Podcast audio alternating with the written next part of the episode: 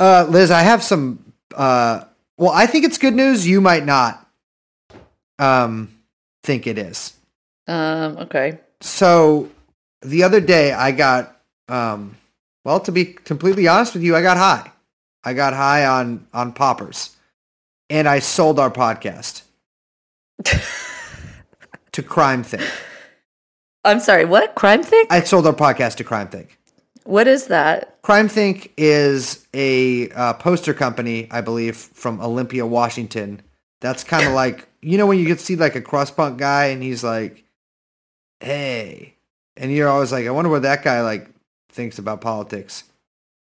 That's what CrimethInc is. And unfortunately, I mean, well, I mean there are hosts, oh, there are owners. So I'll say fortunately, fortunately, we uh, I I did sell us to them for eight hundred dollars. so you can buy more poppers? I'm the first to say my bad. Yes. but yes, no, I do have. I, I the other bad news too. Sort of uh, what I call the secondary bad news is I I, I did spend that eight hundred dollars on poppers. No. I don't believe you. well, you're gonna be believing me when I come by your house with a butt flap and a leather jacket that has denim also sewn onto it. Look, I've known you long enough that I remember when you used to wear not. Cut the cut the from- cut the cut the cut the intro.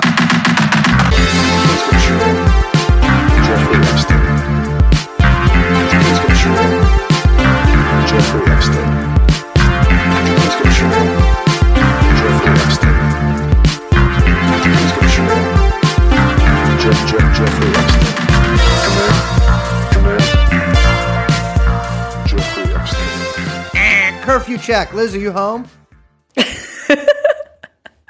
Uh, yes, I am home. Okay. that Are you home? No. Uh. Well, I mean, you know, I've been called up. So, no, I'm I'm I'm at I'm at the station right now, but like I'm off duty. It's my it's my hour off. Not the police station. Which station? The zoo. I I I freelance at zoos occasionally. Oh. Yeah. I'm called. They call me the Moonlight. apes- You moonlight. I'm moonlight. I'm called the. They call me the ape's friend. I go in there. That's a terrible nickname. Yeah, well, it's it's not catchy, but it's my job. I go in there, I hang out with them, um, you know, make sure that they're not getting into trouble, and you know, I hang out with parakeets as well. Yeah, I do that sort of like side job, but no, I'm I'm Man, side note, there was such a great rumor amazing. spread like spread like a flash. Mm-hmm. I don't know, whatever. Love to mix a metaphor. Shine bright like a diamond. Uh, that a tiger escaped the Oakland Zoo during one of the riots. That And was I got so excited. incredible. It, that was probably the best three hours of my life. Well, I believe that to be true. And then not just like 15 minutes later, they were like, no, all tigers accounted for. Bullshit. Also, we don't know if they're telling the truth. Yeah, it was o- Oakland Police Department, right? Yeah, those guys. I, well, ironically, on the on the uh, on the protest live stream I did the day before, I I expanded upon my idea that protests instead of taking place in front of City Hall should take place a couple blocks from the zoo, so they don't really know what we're up to, and then we go in there and we spring basically every animal. oh, interesting. Mm-hmm. It's That's like, uh, yeah, yeah, yeah. You know, you've got to stay, uh, you know, got to keep them on their toes. Mhm. it would it's, Use all tactics available. exactly. Be strategic. It's uh it's every it's like Bastille Day, but for uh for the noble giraffe. Well, listeners, my name is Brace. I'm Liz. We are joined here by Young Chomsky, and this is TrueAnon. We uh, Uh, welcome. yeah, we are in uh, we are in I don't know what day it is, day something of America under siege. I kind of wish we had that like boom, boom, boom, like CNN, like crazy graphic.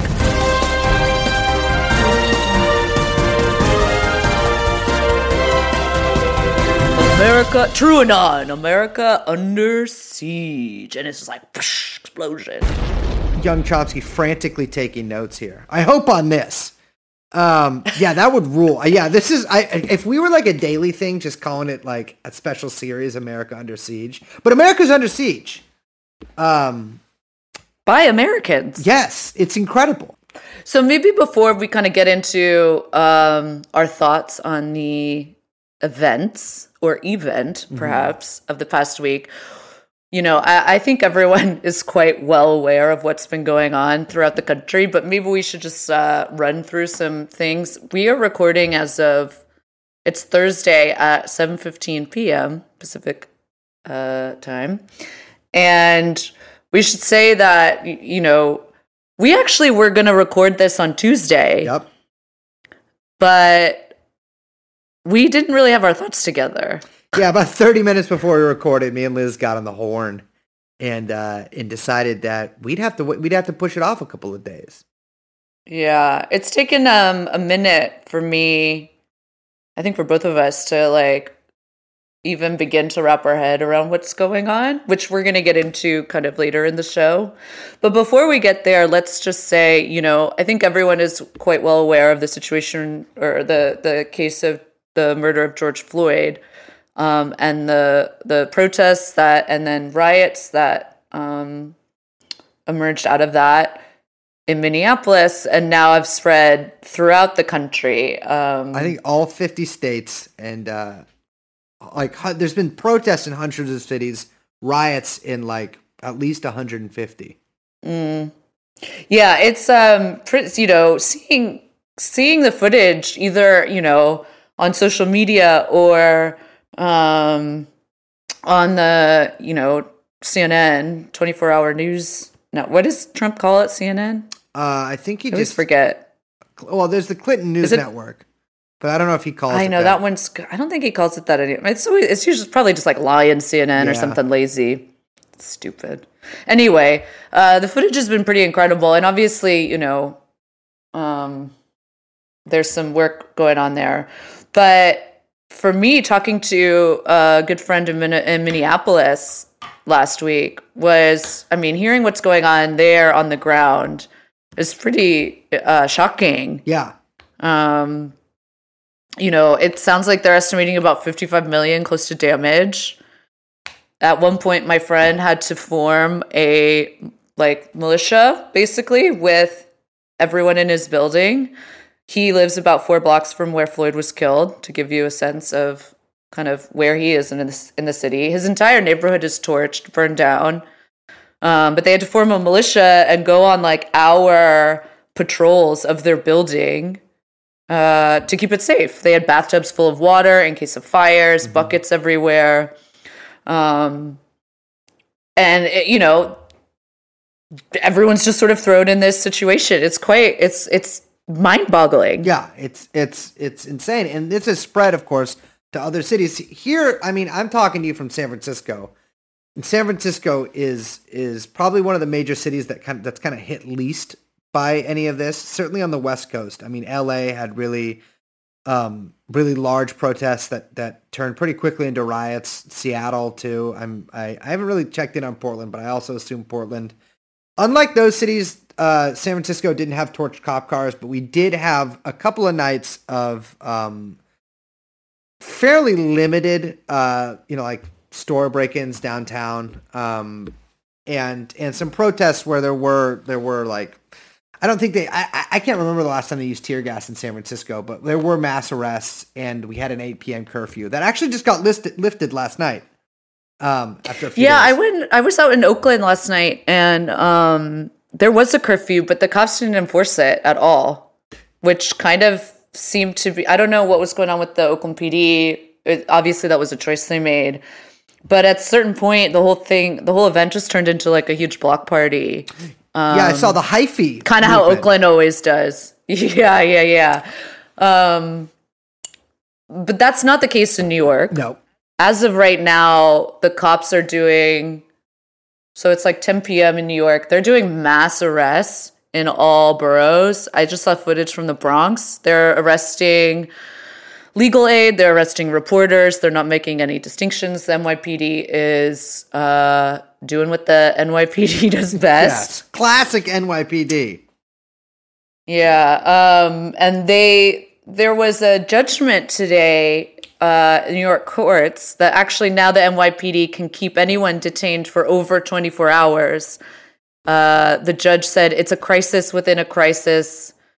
Uh, and that goes for Brooklyn, the Bronx, and Manhattan. So, um, and he kind of used COVID uh, as a as a reason for that, which is interesting. But the NYPD was petitioning to hold protesters for over 24 hours, and so now they will be doing so. And they're not, um, you know, it's peaceful protesters for the curfew. It's also looters. It's anyone in between. Yeah.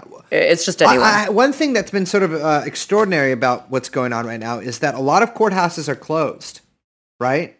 And so a right, lot right, of right. people They've been doing like digital arraign- arraignments. exactly, which is which has been, um, I mean, it's certainly unique to this situation.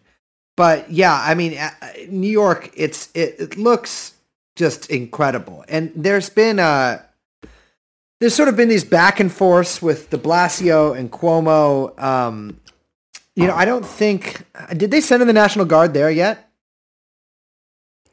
Uh, I don't think so. I mean, I'm not. And to be honest, NYPD is probably better equipped. No, I think that that's what Trump was. Trump was antagonizing Cuomo for not calling in the National Guard. Well, the, yeah, from my understanding. I mean, to sort of enlarge that, the response from both like state governments and the federal government has been pretty extraordinary too. I mean, Minneapolis called in the National Guard first. I believe a bunch of other places. DC has the actual military in it because obviously they don't have a National Guard and a bunch of other sort of uh, unmarked units. friends of the military. I think people finally figured out that these there were but there was a bunch of photos that went around of guys in just like black with no nothing on their on their uniforms. Actually, no, it wasn't that guy. People figured out there was other like riot cops from the Bureau of Prisons, which makes sense. I think it's called the SORT mm. team that they have. But there were other photos that emerged of guys who looked like what we in the business call operators. Uh, Basically, anybody who has what they call a mag dump patch, a pouch uh, attached to their leg, is uh, is technically what is that? it's like when you dump your mag for. It's like you see this. oh no, It's like here we go. You dump. You take the mag out and you put it in your fucking uh, in the pouch. Your cargo exactly. shorts. It's leave no trace. No, it's it's so you can keep the mag. it's yeah. It's like adding cargo shorts to your military fatigues. I think they were also all wearing Under Armour, and I gotta say, Under Armour, that's the brand That's the of brand. the PMC. Absolutely, absolutely. That is. Yeah, private military contractor, by the way. Um, but Not to get your PMCs. it's been really extraordinary to see the the the sort of rhetoric around the response too, because famously, right after uh, you know the protests sort of turned took an aggressive turn in Minneapolis, uh, the mayor of Minneapolis, the I, I believe the governor, uh, attorney general, all started blaming the riots on outside agitators, and at the same time, we saw that same response from the federal government, but both were blaming sort of different sides. Uh, the the the mayor of Minneapolis, who first name I can't remember. I want to say his name is James Frey, but that's the Million Little Pieces guy. That's yeah. That's Yeah, that's I think it's Jacob Frey. Uh, he uh, he was blaming famously white supremacists and uh, just sort of or what was it? Not organized crime. Uh, it was cartels, and then you had Trump who was blaming Antifa, which I thought both of these were pretty extraordinary. I mean, it, it's it's. I think a lot of people watching TV were like, "Are there really like that many Nazis instigating this protest?" Well, yeah. So, all right, let's get into this. I have a couple thoughts on that. One, it wasn't just. I mean, that narrative, uh, the the kind of media class, and then the assorted politicians. You mentioned Trump and the mayor of Minneapolis, but then, I mean, really, like AOC. everyone AOC, Ilhan Omar, to Tucker Carlson, to whatever. I mean, you want to see solidarity in the politician and media class. Here we go. Because they latched onto this narrative so quickly. And it's really, I think, one really important. Okay, so let me back up for a second. We don't really know how we're doing this episode and we kind of want to um, try to stay as organized as we can but there's so many fascinating um, or, or and important kind of facets to not just what's happening on the ground but the response. And part of that is understanding like what the media and its associated like organs, including social media, are doing, and what their role is in its relationship to an, a political, properly political event, which I think we can call this. Capital E, I would say. Um, yeah, yeah, yeah, definitely. So when we think about the role of the media here, like I want to kind of, you know, stress this because the media here acts what their job is is to and the associated people involved which we can get into but the is to basically attach themselves parasitically hmm. to this political event and through a kind of like sucking off of its energy defang it right denude it and filter it back through its own individualized lens to feed a narrative back to the hmm. masses right? And that's its kind of role. So what you see here with what it's you know the emergence so quickly of this outside agitator, which, by the way, we should note there's a reason why this narrative works for both, like, talk about horseshoe my theory. God. It's Bernie Bros and Antifa, or it's white supremacists, Mm-hmm. right? And depending on which side, if you're blue or red, you get to pick which one of those works. But it's the same. And then fucking narrative. sometimes, I mean, that's the main narrative, but then sometimes both sides also like they they can blame. It's it's like the main enemy for Trump is Antifa, and then Bill Barr also talks about Boogaloo people, and then on the reverse you have you know uh, I can't fucking the guy who wrote Million Little Pieces talking about Boogaloo people, but then also blaming like to a lesser extent Antifa, right? right, right, and they kind of work in concert Mm-hmm. together. Synergistic.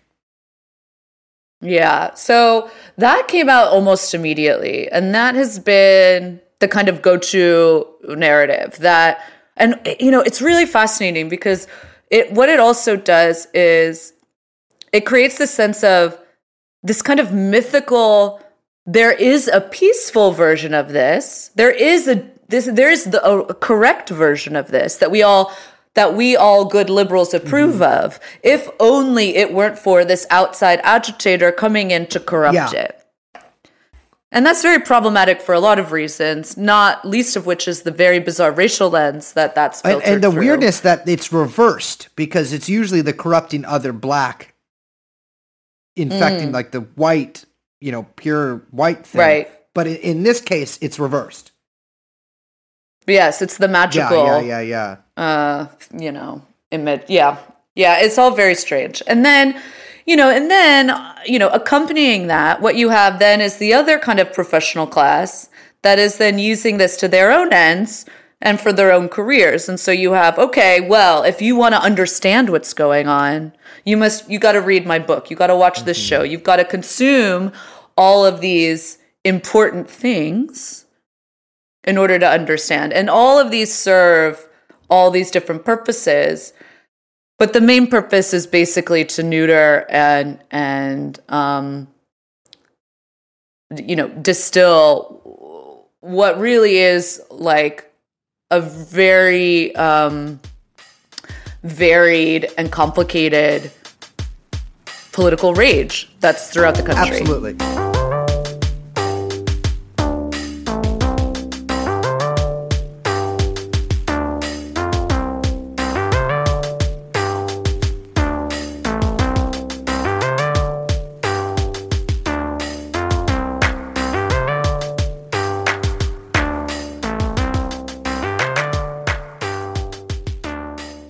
Okay, so we talked about the murder of George Floyd, and I think something that was really stood out to a lot of people, myself included. I, I watched the, I always watch these videos, and then it's not. I should just read the thing on them. It's not a. I don't like watching them. Um, but uh, the cop was kneeling on George Floyd's death. I mean, usually you hear about these things. You know, someone, a police officer shoots someone who's unarmed or whatever. What made this one sort of more notable is that the policeman kneeled, uh, kneels on his neck for about almost nine minutes, right? And I threw a few of those where I think he's actually dead. Uh, and that symbol, I mean, th- that's that's very powerful right there, right? Like a a white sort of agent of the state kneeling and killing someone with a kneel, like that that that knee on the neck image is extremely powerful. Yeah.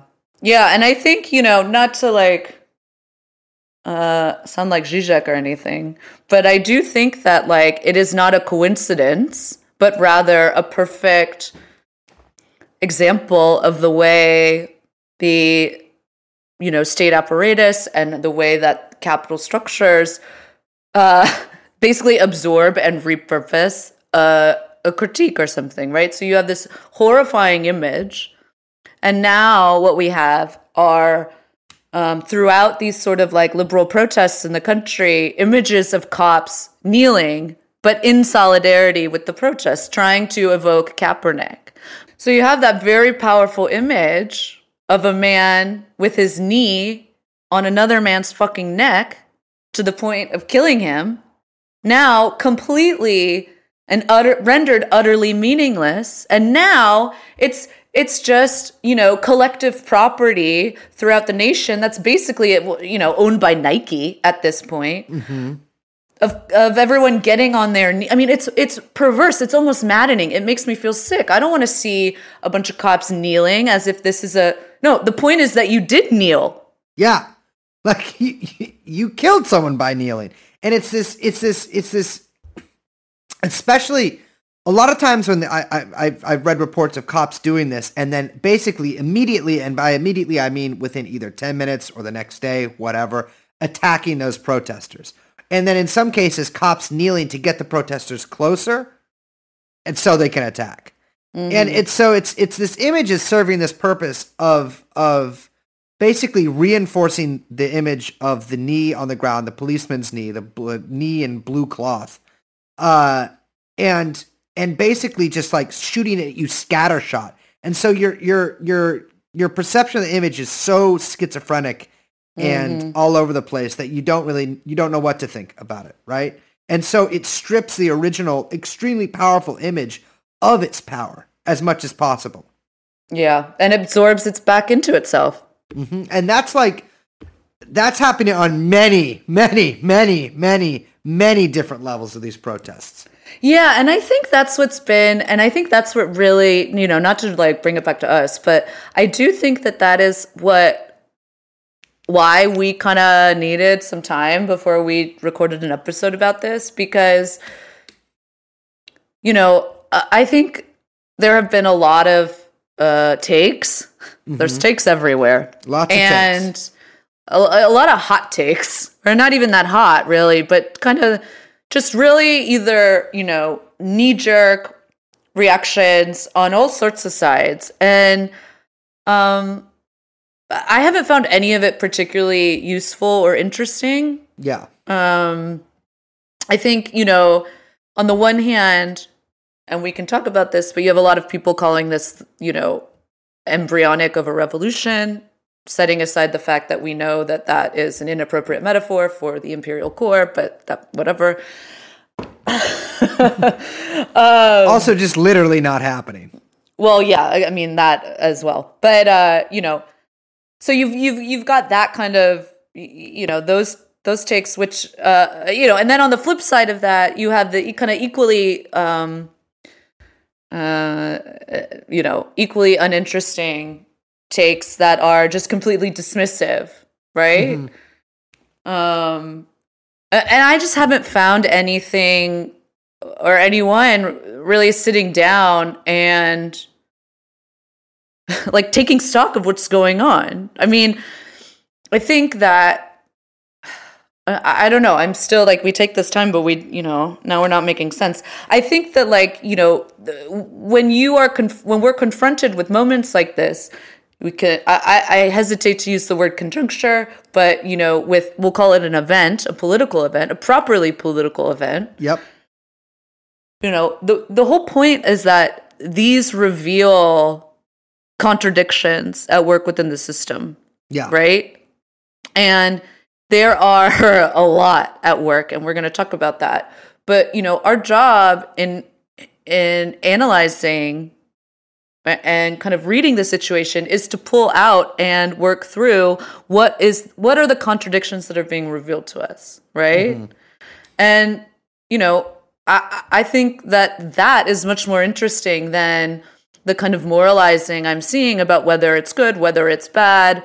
Um, you know, at a certain point, it just is, right? Yeah, exactly. And and and, and it, like I think a lot of people need to remember. I mean, obviously, not a lo- not everyone who listens to the show is like a Marxist, but if you are a Marxist, the point of like one of your roles in in these sort of situations is is to to take you know concrete stock of what's actually going on Mm-hmm. and not to not to be a moralizer. I mean, if there's anything that a Marxist is not, it's a moralizer. Um, Yeah, I mean, I think too, it's like, you know, we ought to be very clear that the capitalism will continue to produce these events, mm-hmm. right? And that these events therefore have roots within the capitalist system. And it's, you know, these roots are understandable, they're interesting, and it's our job to figure out and identify what these are. But you also, at the same time, have to be very clear and keep your nerves about you that there aren't any shortcuts in society and Yeah. changing to change society right Yeah. Well, I think it's like when people like when the yellow vest started happening, and people thought Mm. it was like a quasi revolution, uh, and it was not. It couldn't have been. right and I or think we, that's- we were talking earlier about the indignados Yeah, I mean, I think that's something that's notable is that that the past ten or like you know, it's not perfectly within a decade, but maybe a little more years, uh, all across sort of the West and and actually pretty much all across the world, uh, there have been these sort of mass social movements that have produced a lot of people in public spaces, oftentimes camping there. In the cases of indignados, uh, French. If there are any uh, French people listening to this, my bad for this one. Nuit de Boit. Oh my god no nuit debout Nuit debout. Anyways, Indignados, uh, Nuit debout, uh, Occupy Wall Street, you know, Tahrir Square, uh, although that got a little further than most other ones, um, you know, Arab Spring, etc. You had these giant movements of people in public spaces that were really di- diverse and um, sometimes like almost incomprehensible coalitions, basically. Uh, that that had a lot of um, let's say differing opinions within them. Uh, yeah i remember with the indignados i remember reading their manifesto i can't remember what year that was uh, it was very broad to the point of being not a manifesto yeah, and for those that don't know, the Indignados were in Spain, and it was kind of like a uh, you know to make a lazy comparison, it was it was fairly similar to Occupy Wall Street, and I think uh, Podemos came out of it, right? Yeah I mean, that's what happens a lot also with these with these mass, you know, social movements or whatever, is oftentimes a political party will either come out of it or slightly precede it and get bigger because of it. In America, this happens sort of in reverse. Um, well, actually, it didn't happen in reverse. We had Occupy Wall Street, and then the Bernie campaign came along a little later. And those things aren't like literally directly linked. Like Occupy Wall Street people, the Adbusters CEO didn't fucking convince Bernie Sanders to run for president, but they are linked, uh, let's say dialectically. Well, I do think Occupy actually is very linked to Bernie because the the movement leaders, if you want to call it that, activists that emerged out of Occupy, they initially uh, petitioned. They want they petitioned Elizabeth Warren to run, and she declined, and so they went to Bernie Sanders. So actually, there really is a direct line there. I was um, and it, it is worth. You know, I think I tweeted this a while ago, but I, you know, people should sit and think hard, I think, about what it means that w- the people that emerged out of Occupy Wall Street wanted to draft Elizabeth Warren. I will say, basically every leader, and to be clear, when Occupy Wall Street was happening, I was occupying basically every uh, single person restroom in San Francisco and shooting smack in it. So I was not present for Occupy Wall Street, and I was taking uh, methamphetamine and, and and reading. So I was getting smarter, but I was not at these protests. Uh, I was I was busy. I will say, every leader that seemed to come out of it turned out to be a fucking psycho or like an action. People you throw around the word grifter a lot. Some of these guys are real grifter. I mean, I'm even talking about like Cassandra Fairbanks, Tim Pool, all these fucking weirdo psychos. Uh, who's that Malcolm Gladwell fucking guy? I can't remember his name. Oh, wasn't it Malcolm something? I don't know. None of my fucking business. Isn't he? He's like a Davos now or some shit. Who gives a shit? Uh, anyway, none of these Yeah. people are like. what I'm saying is none of these protest leaders could really last, and that seems to happen a lot with these sort of social movements. But Yeah, because they they re- build and reward careerism. Yeah.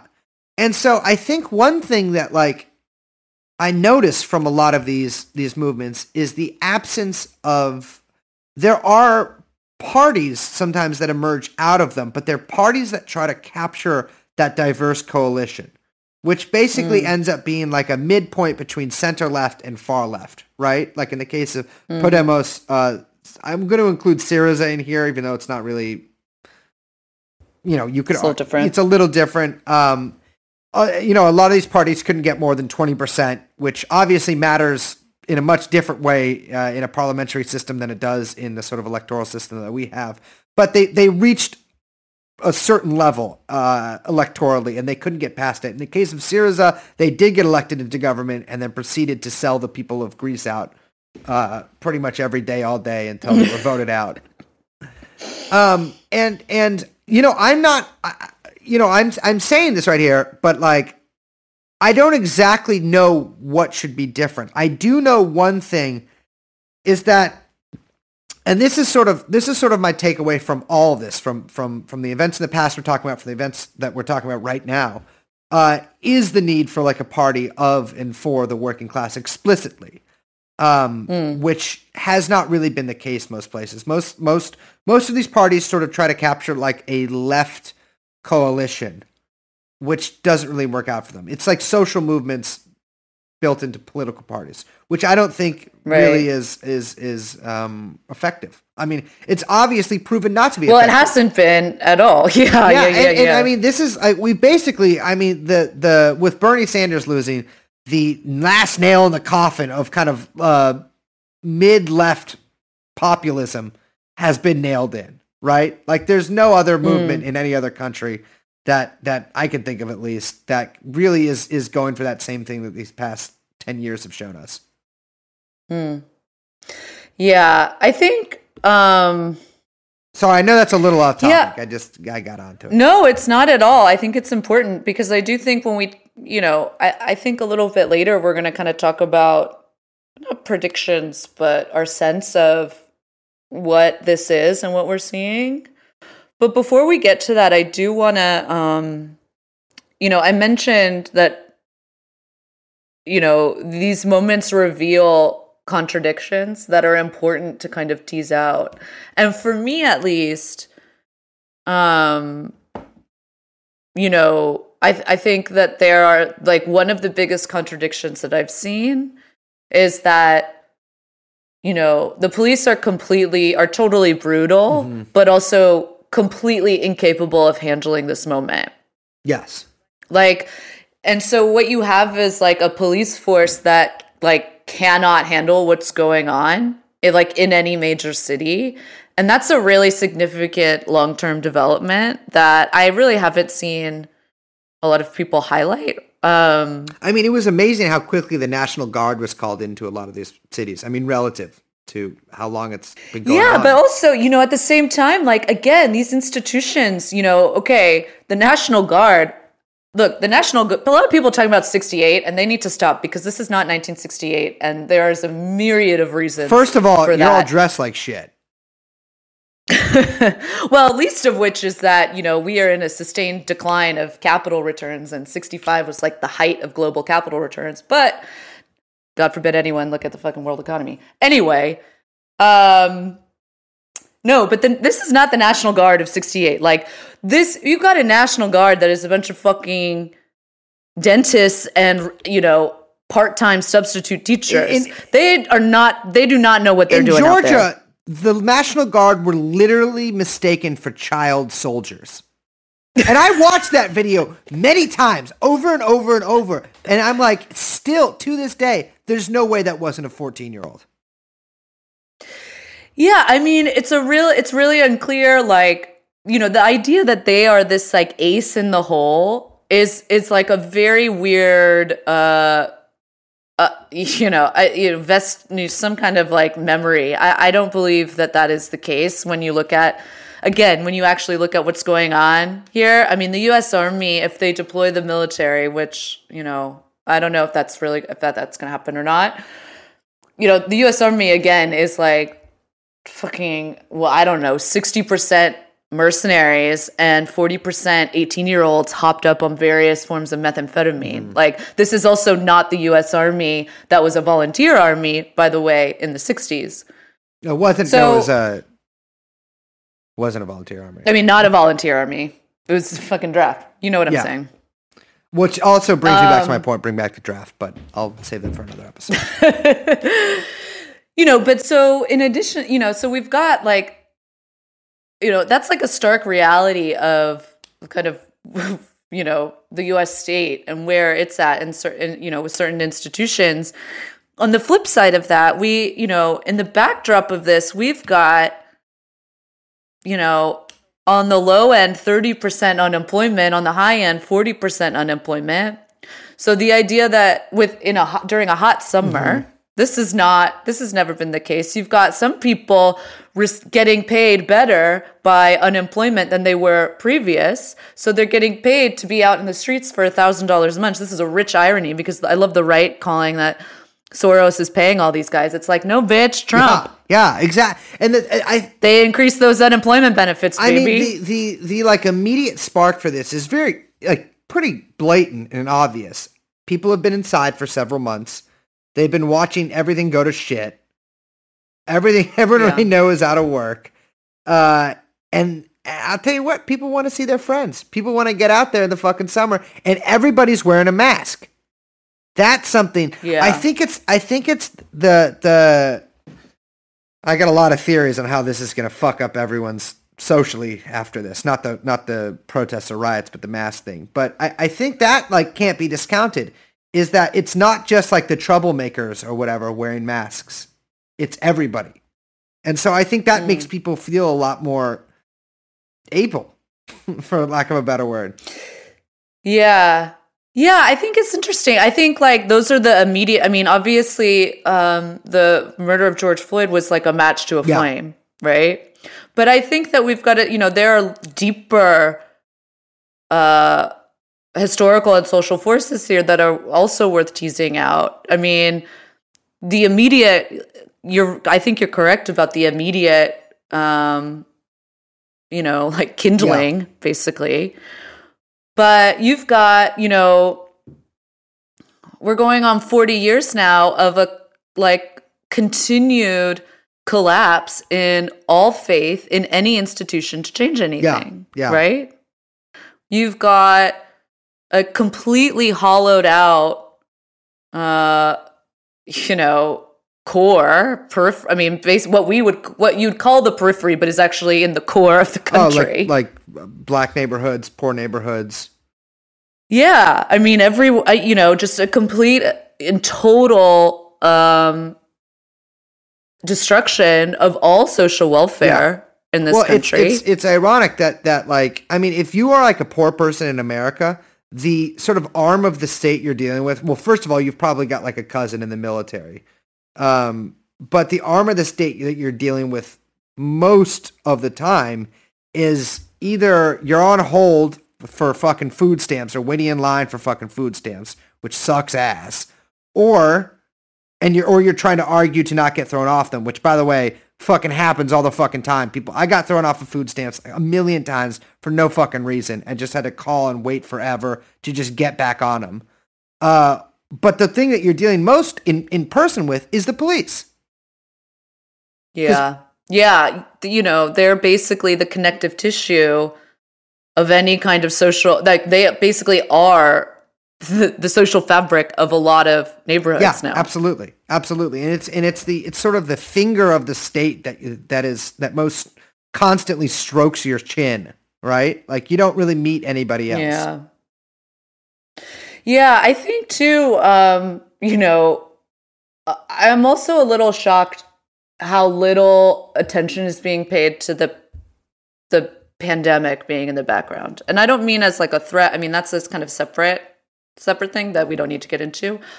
but I mean as like, um, you know, the response from the response from the feds or you know the federal government down through to the governors down through the to the municipalities has eerily mi- mirrored and i think for a reason their response to covid which has been a complete and total disaster i think unequivocally.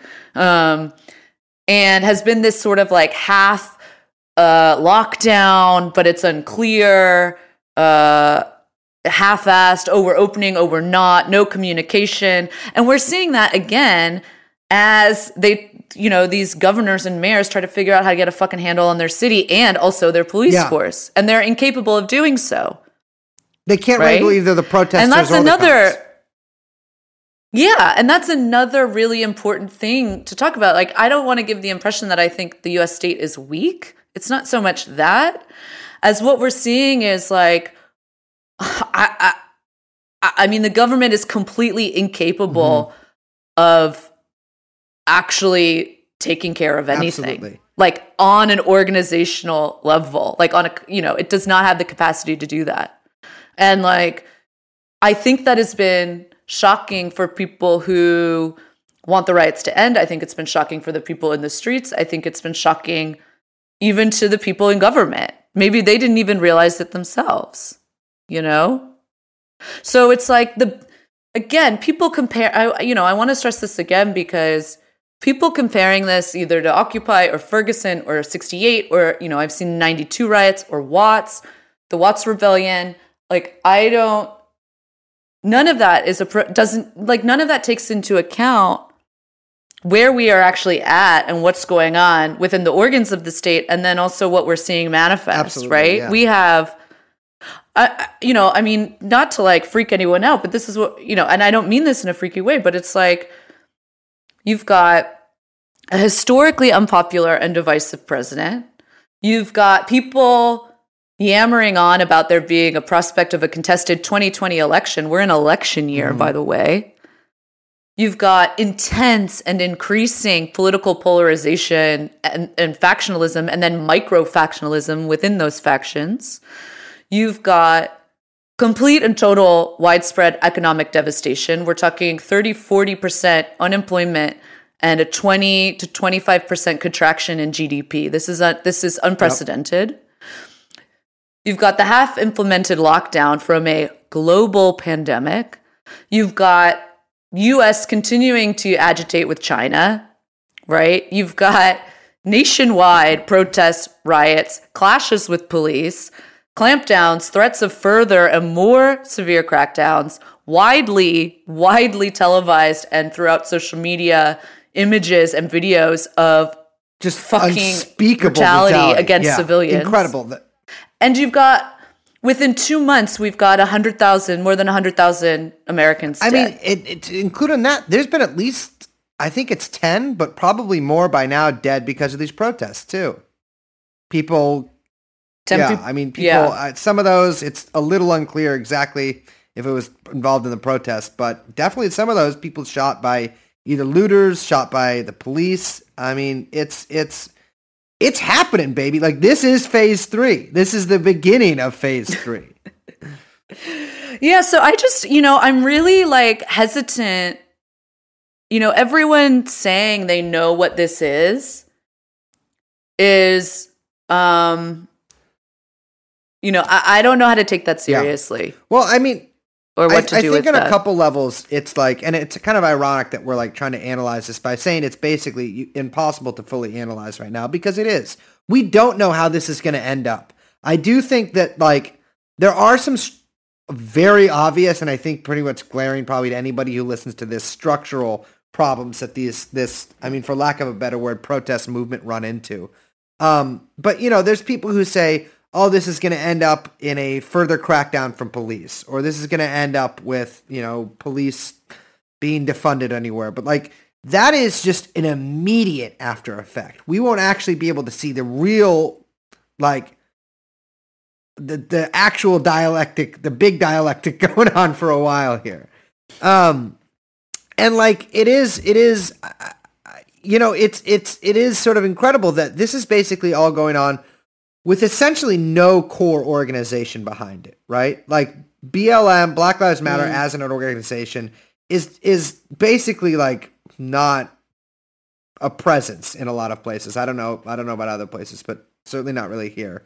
And there's no like political party calling for these protests. There's no, you know, social group behind any of them.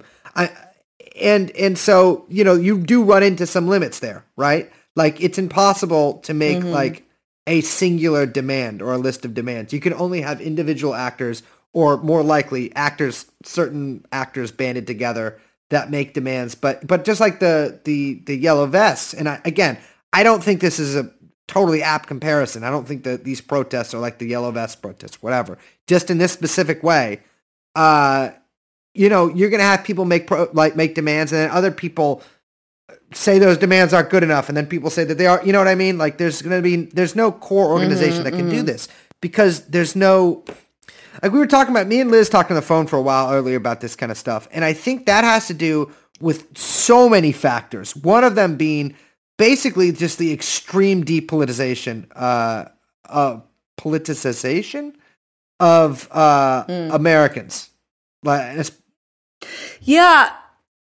Uh, Sheldon Wolin has a really useful term for this, I think. And he started developing it in, I don't know, like I want to say the 90s, but really it kind of came into its, uh, you know, or, or it became a kind of thing everyone was talking about during the Bush administration.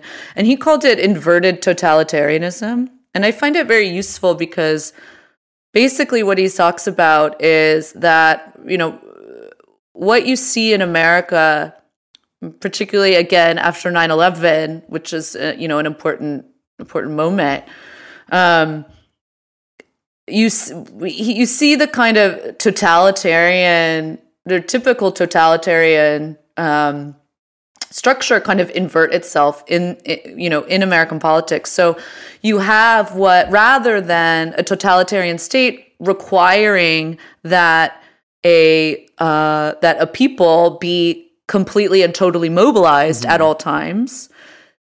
The inverted totalitarian state requires all people to be demobilized at all time. So you see that in, you know, what people typically call political apathy or 50, you know, 42% or whatever of the population just showing Yeah. up to vote, right?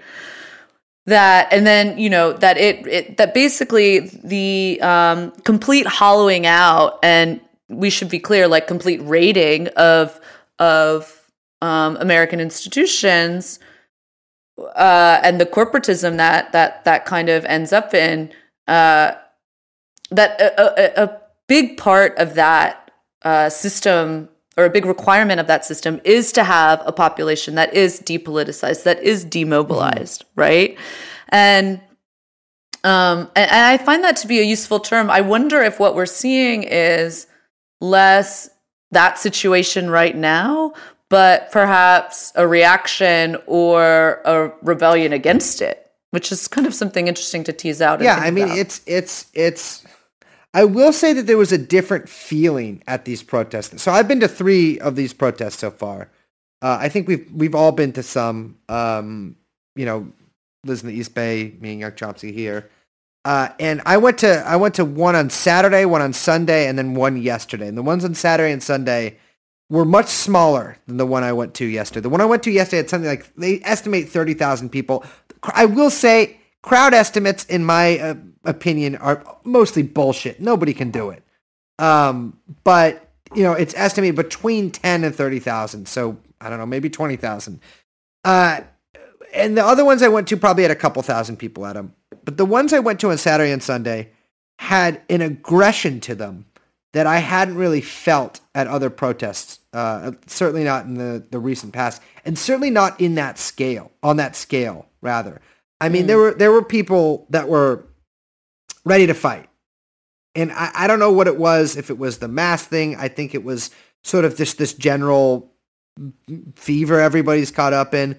Um, but it felt aggressive, which felt good. I'll be honest, it felt good because I think a lot of people who are sort of politically conscious you know, go around mo- moping and wondering to themselves, like, why isn't everybody as mad as me? Um, you know, it's like the old fucking refrain you hear from everybody. And it's, a, you know, it's a good question. I mean, I think the answer is that Americans are probably the least uh, class conscious people in the entire world. Um, but uh, this felt good because it did feel like everybody was mad and, you know, and ready to. The problem is, is that we can get mad all we want.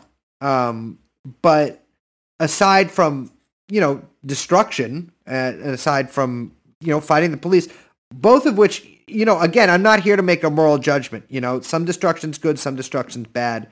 I i i hate the police. And so fighting the police i'll never i'll never scold you for that. But it's it's not gonna like like again this brings back to the people we're talking about who were I, these calls have mostly stopped now. I think this might have been just people caught up in the moment maybe you know crowd fever whatever. Like this won't be and it can't be a revolution because there's there's no cohesiveness that like even a hint of the cohesiveness that is that is necessary for that. So this is mm-hmm. more like a revolt than than a revolution. Yeah, I mean, you know, I think there's a couple things. I think there is some a bit of what I mean. I you know I'm of both minds here. Like Bryce, like we said, we were talking for a long time, and I have both like optimistic and pessimistic takes that we can kind of get into later. But like, um, I do think that perhaps it's worth recalling. Um, you know, you know, Lenin has the term Yes. adventurism, which is really more about individuals than it is about a collective. But Adorno kind of, you know, his, you know, grumpy, grumpy old man Adorno, in his um, critique, or, or you know, I think it's, uh, I think it's in Ref- Reflections, is the essay, but it's about sixty-eight. Um, and he kind of coins the term actionism, and I, I think that that is perhaps something useful to kind of understand here. what is it? Um, tell it to me Um, I mean, I don't want to get like too into like theory stuff or whatever, but you know, Hey, welcome to Theory Cast on Grad Student Nation. Sorry, I had to, I had to do the fake radio joke. but I do think it's a useful concept. Um, I do. I, I- you know, I think that basically he was bemoaning um, people criticizing those who were calling for the, actually the need for more theory, for more thinking. And, you know, we mean in the classic distinction between theory and praxis, right? Not in terms of like, um, kind of how we would talk about it, right? Or like, you know, a modern conception, I think, or contemporary conception of it. I just I love But, saying um, I love saying doggos are praxis, Liz. No, but the whole idea is that actionism is like action, like it's action for action's sake. Yeah. And it's demanding action now, and it's criticizing those who don't take action immediately and without thought. And basically, um, he says that he says that it's regressive and that it's actually reactionary in pose. He says, um, let's see, what uh, people locked in desperately want to get out. In such situations, one doesn't think anymore, or does so under fictive premises. Premises. With an absolutized praxis, only reaction is possible and therefore false. And I think this is like a very important, I, I like that term a lot absolutized praxis. I think one of the features of our contemporary life, sorry, I'm like going all over the place. It's okay, Hopefully baby. people like that. So this is a we could just call this special episode and no one will get mad at us. That's true. But um you know, I think one of the kind of like contemporary or features of like uh, I don't know, this moment and it has been for this while is that like we basically live in like um perpetual crisis, right? And so it, part of that is the way that we consume media and that what's fed to us from you know different structures of the state and that everything is so hollowed out. All of this plays in but we're like constantly in this perpetual crisis that's constantly changing. And what that um, demands is then perpetual action. Yeah. and it gives it, it doesn't allow people or really i mean you know it doesn't allow people time to take a step back and say okay you know what's going on? What are we actually witnessing? What do we what does it mean strategically? And what what can we kind of pull out here that might um, inform us so that we can think harder and better about what comes next right? So i think part of a of a serious part of beginning a serious left project right is is not only it, you know is being honest about understanding the forces at work that limit our power but without abandoning our responsibility to change the world. And you can hold both of those things at the same time right? Yes, absolutely. I think that, um, you know, a lot of that work begins in analysis rather than action. And I'm not, I want to be clear that, like, I'm not, again, like, I don't, I'm not, I don't think any of this is bad. I think it's, I, I'm just trying to, to kind of take stock of what's going on. And I think that everyone should kind of be doing that, right? Yeah. I I think that one of the best uses of the moment is not to kind of utilize it to our own ends to simply reaffirm things we already believe and therefore insulate ourselves from critique, right? Because in a, in a state of perpetual crisis, that also demands not just perpetual action, but then per- perpetual policing. And I mean, even like ideologically, right? Part of the project is allowing uh, and giving ourselves space to you know critique and not say this is not a good time because so much is going on that's you know that's that's a big problem so much is going on all the time and so it's never a good time Well, what what, what I worry about is that that you know, and and again, like I hate the police. If you were thinking about going out and fighting the police, you have my full support. Um, but what I worry about is that people get caught up in this moment after moment after moment after moment, and and don't realize like you know our political future doesn't come in moments that are handed to us. Really, it it, it comes from like the long, slow work of I believe building a party, and Mhm. and uh, like it's it, I think like you said or something earlier about shortcuts. I think a lot of people do think that there are shortcuts that will simply like piggyback on a movement that's already happened happening. In fact, I wrote a book about it called No Shortcuts. Um, but uh, but there are no fucking shortcuts. Like you actually do have Right. to like like you have to take a look at history and take a look at what's happening now, and you have to apply the lessons of the past to the present, right? As much as you can, and you know, being di- be smart about it, you know. Um, and and I don't think a lot of people do that. I think a lot of people kind of get caught up in this fervor, and it's easy. It's good to. I, I- I mean, I, I'm not gonna say it's good. I'm gonna say it's easy to get caught up in a fervor. Uh, Everyone loves a fervor. We don't on the we on the left here. We don't get as many fervors as those on the right do, and so we, you know we take them very preciously. i mean it felt great dancing out there in oakland Yeah, of course it felt great being with people of course it felt great feeling like uh, uh you know i don't you know of course absolutely but i do think so uh, then i want to say this because on the flip side of what i'm saying about um actionism is that there's also a perverse enjoyment that people have with saying that nothing will ever change Oh, yeah. and it's almost like a, you know, I'll say a decadence that's been built in where you're trusting what the system has told you about itself, right? Um, even if it's not explicit, that so there is this sort of um, to have this blind faith that everything's a dead end, that nothing will change, has its own sort of optimism built into it, yeah. right? It's, it's and it's not just that kind of like foreclosure on the future that Fisher talks about, but there's it's almost like there's a yeah, it's a perverse enjoyment that I really want to push back on. Like I, I don't think that we have to have wanton optimism, you know, or like um you know, cynical Well, pessimism. that that's the thing. Although I think those are two different I, things. I I encounter that. I encounter both of those a lot, and and to deal with the pessimism, Mm. it is. I've been sort of congealing around this theory. and I don't know why I keep using the word fucking. Congealing. I've been thinking of this fucking new a new Belden theory.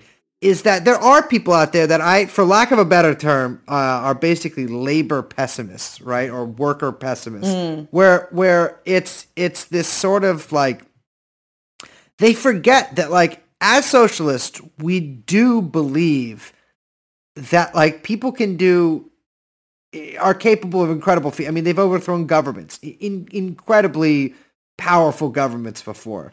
Uh, and to just foreclose if you foreclose the possibility of that ever happening you will never take the first step towards making that happen. And i think that that's a lot of people are comfortable in that zone because if you don't believe in any possibilities then no possibilities will ever present themselves to you. All possibilities, there's no such thing as a possibility. You can just you can just fucking uh, shut the door on it no matter what. And I, I, I don't think that's true. I mean, I, I, I am um, I'm not an optimist in that I think that like this we're gonna overthrow the government in like a few riots in a few major cities. But I am an optimist in thinking that the people doing those riots, if in other circumstances, could do it because if I didn't believe that, then I wouldn't believe anything that I, any of my political. Uh, I wouldn't have any political allegiance. I, I would just purely be a nihilist, which is not attractive to me. Um, I'm not moving to fucking Berlin to go to dance clubs and get drunk on the train. Uh, although I will, if, if that possibility presents itself. But again, I'm not a nihilist. I'm an optimist. Um, I don't know. I don't really know what I'm saying. You know, I don't. I don't. I tend to have these conversations in my head, so it's coming out kind of funny. But like, I uh I don't know. I, I, I think that you have to believe in possibilities at least. And even though those possibilities aren't met often with real action, I, I it's there's still possibilities and and and I think that's what also feels so different around right now because I think people are seeing in these riots they are seeing the strength of people, right? The strength of people against like a, pr- a a militarized uh, you know, in some places, you know, a, a lot of black neighborhoods, the, uh, the fucking police are like an invading army. It's like what the Panthers used to call them. And it's true.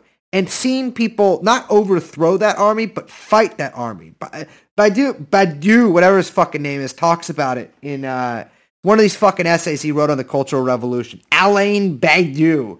Uh, Alain. Badiou, where where he talks about revolutionary failures and revolutionary failure or not uh, certain kinds of failures, not revolutionary failures.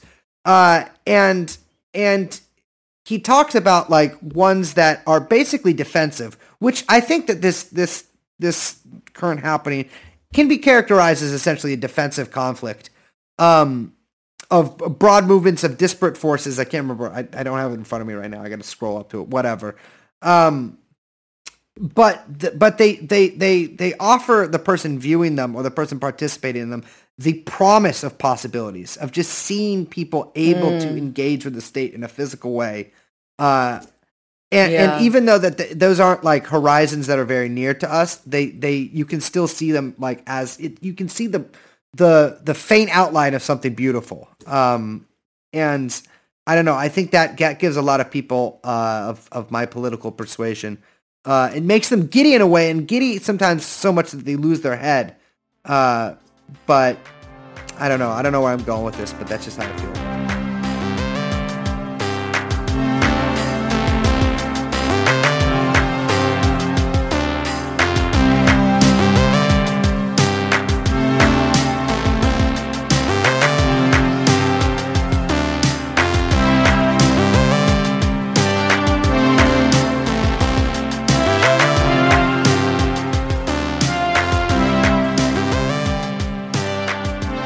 So one quick thing, I- again, fellas, ladies, everybody else. I'm sorry, this episode's a little disjointed. I want to, but I want to make a couple of points here about the police. So you're seeing the call. You're seeing a couple of calls. I call them the twin calls. Uh, a phrase I um, coined several years ago uh, to describe two beautiful women who called me constantly. Um, Oh, one of the calls is to defund the police, and the other call is to abolish the police. Now, I believe defund the police is sort of growing in popularity, whereas abolish the police is still around, and you're going to see it a lot. Um, but believe me, it's not going to catch on. So with defund the police, that is something that I absolutely believe in. That is what you would call a minimum demand. So there are two kinds of demands. Two kinds. There's minimum demands and maximum demands. Minimum demands are the immediate demands that you're you're making upon the state to affect some sort of reform. Maximum demands are the kind of demands that you're making upon the government which they cannot fulfill in a revolutionary situation, right? Like a abolition of the army, replace it with a people's militia, whatever. Uh, defund the police. I'm not going to spend as much time on this. I I I think it's a good idea. I, I I found out. Listen, I'm a Jew. I'm a money guy. Not good with it or uh, fond of it in any way, but natural, some sort of natural instincts towards it. When I found out that the LAPD was 50% of about to be 50% of fucking LA's general fund, get the fuck out of here. That's incredible. Uh, and so I think the fund the police, in, if done, and I, I will say I, I do like that most of the, the actual organized calls for this that I've seen have said defund the police, put the money in social services. And now the way budgets work, that is a possibility. I mean, budgets work different from city to city. Yeah, that's like that's to me is like a very like key thing to stress, and it doesn't make its way into the slogan, which is It's kinda- unfortunate. yeah. But It's not very like, pithy.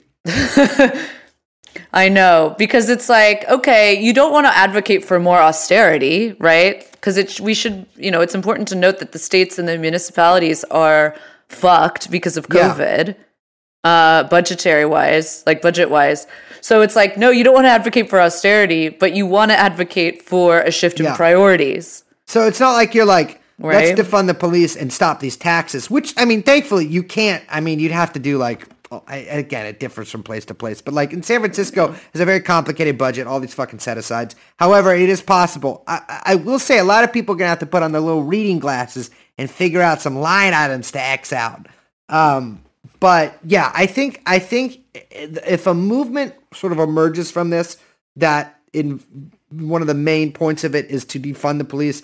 I think I I do have optimism that that will be people aren't just going to be like defund the police, take the money away, whatever. I feel like that people will want to match it too. I mean, I know in Chicago, which is one of the main cities that this was coming out of, especially with the No Cop Academy thing, you know, et cetera, that they were asking for them to, the city to, or pressuring the city to put that money in social services.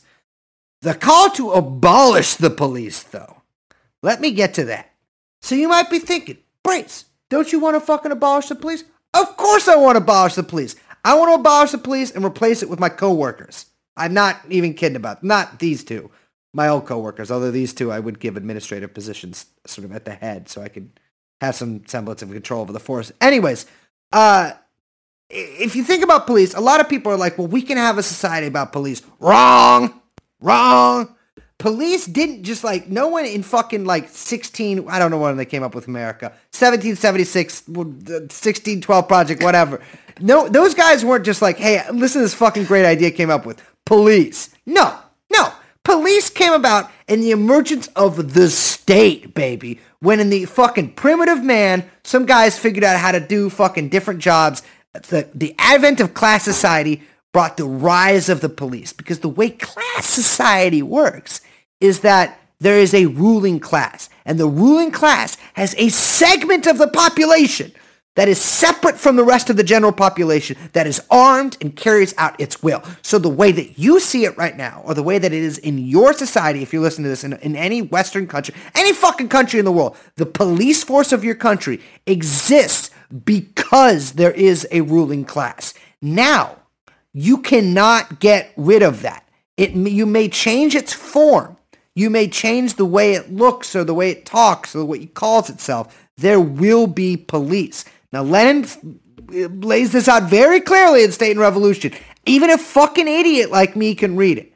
Uh, but the police, I just want to stress, police are a reality in every class society because they enforce class rule. If there was no police, if there was no, and again, if you don't want to call them police, bobbies, whatever, if there was no segment of the population that was separate from the general population and armed, then you could just overthrow the government. There would just you could just it would be no problem, right? There would be the ruling class wouldn't have any way to enforce its will. And by police, I mean police, prisons, army, etc. Armed soldiers, you know, for lack of a better word. I mean, I, actually, there's not lack of a better word. I just couldn't think of one.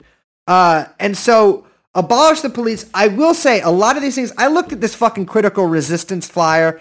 That's like this is the difference between police abolition and police like reformism. It's all reformism. You're not going to abolish the police. Now, I will say we get to a revolutionary situation. I'm like, yeah, let's abolish the police and uh, replace it with mental health NGOs because fucking ice those guys, no problem.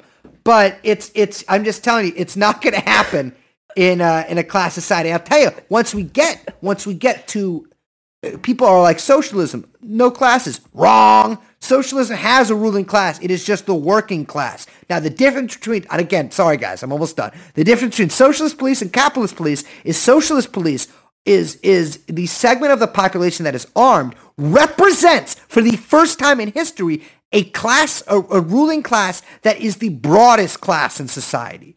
The, now, if you want to go complete abolition of police, you're like, oh, I want abolition of police. I can't get it. Why can't I get it? I'll tell you how you get it, brother. You become a communist and you work towards the abolition of all class societies. Because I'll tell you what, when socialism reaches the higher stage, we get to communism, no fucking classes anymore, no police. Bam.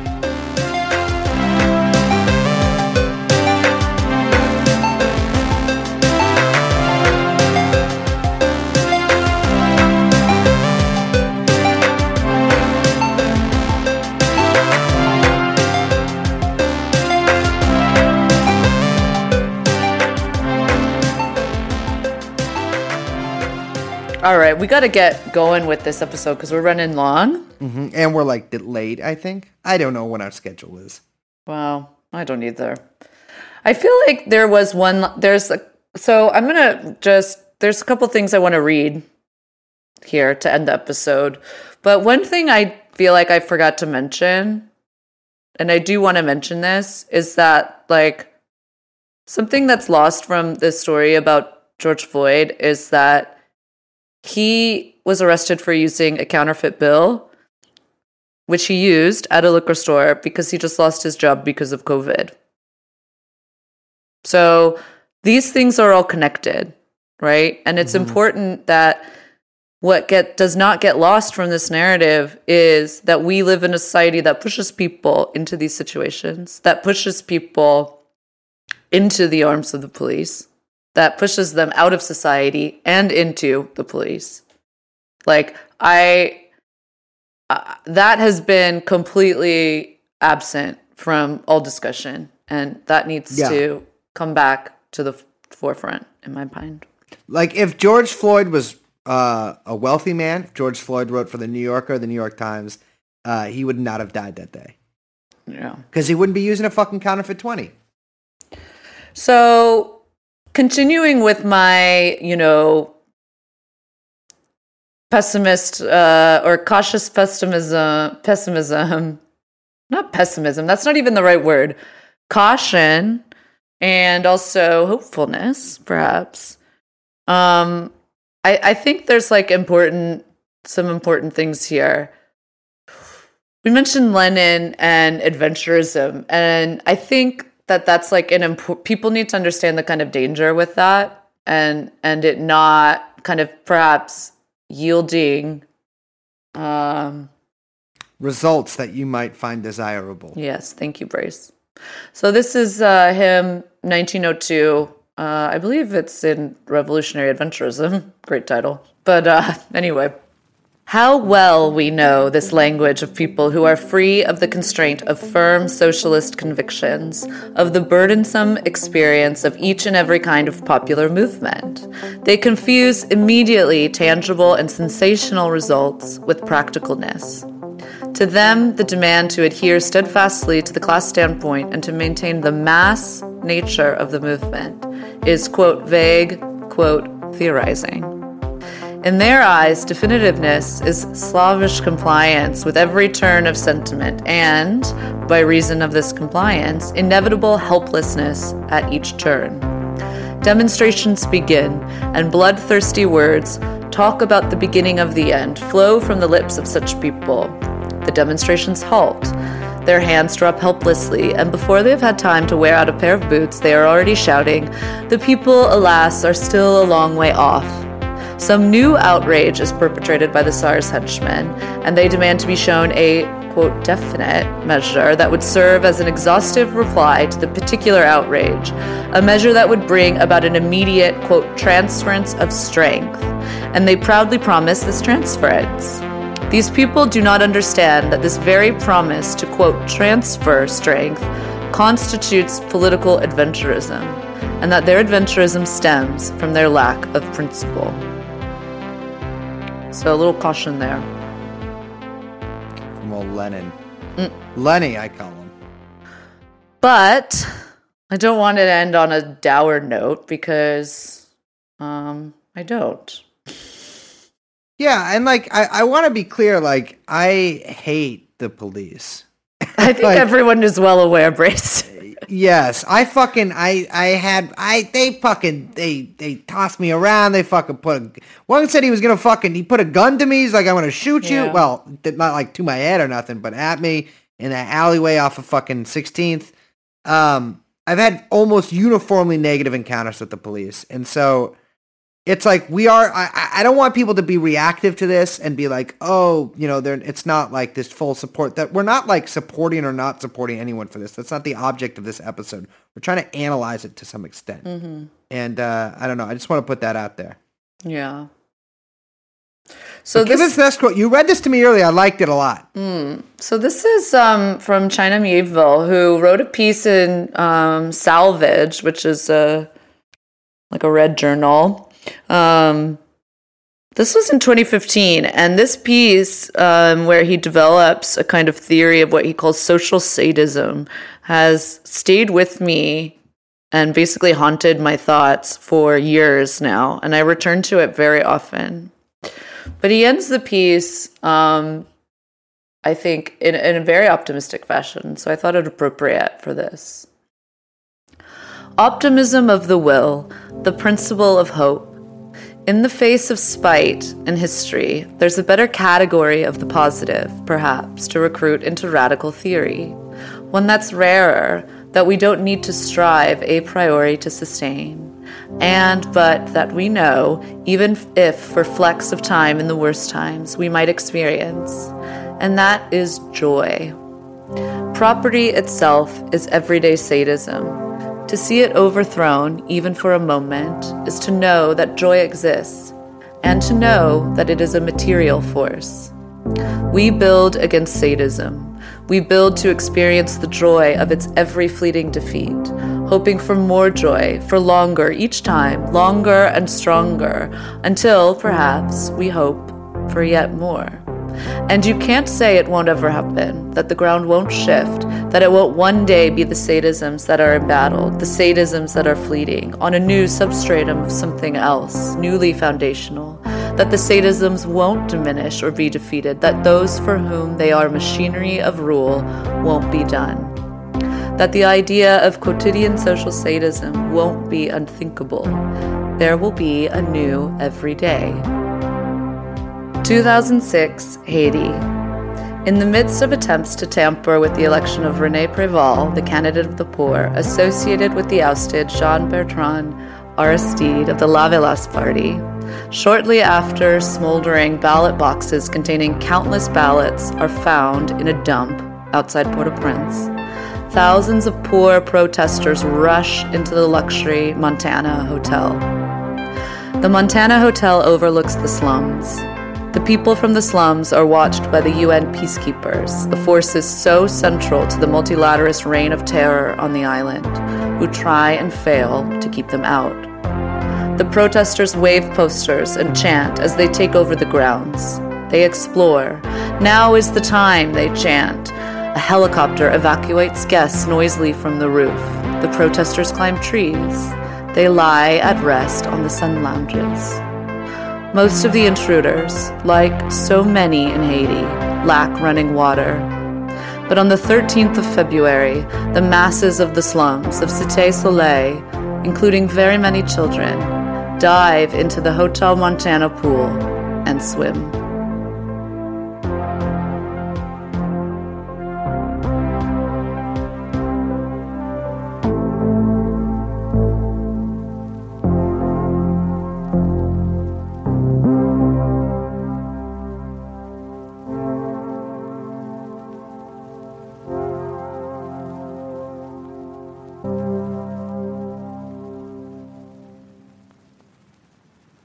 Well, thank you for joining us on this special episode of TrueAnon. Uh, my name is Brace. I'm Liz. We're joined by uh, producer Young Chomsky, does the music too, and. Uh... Well, we'll see you next time. Bye bye.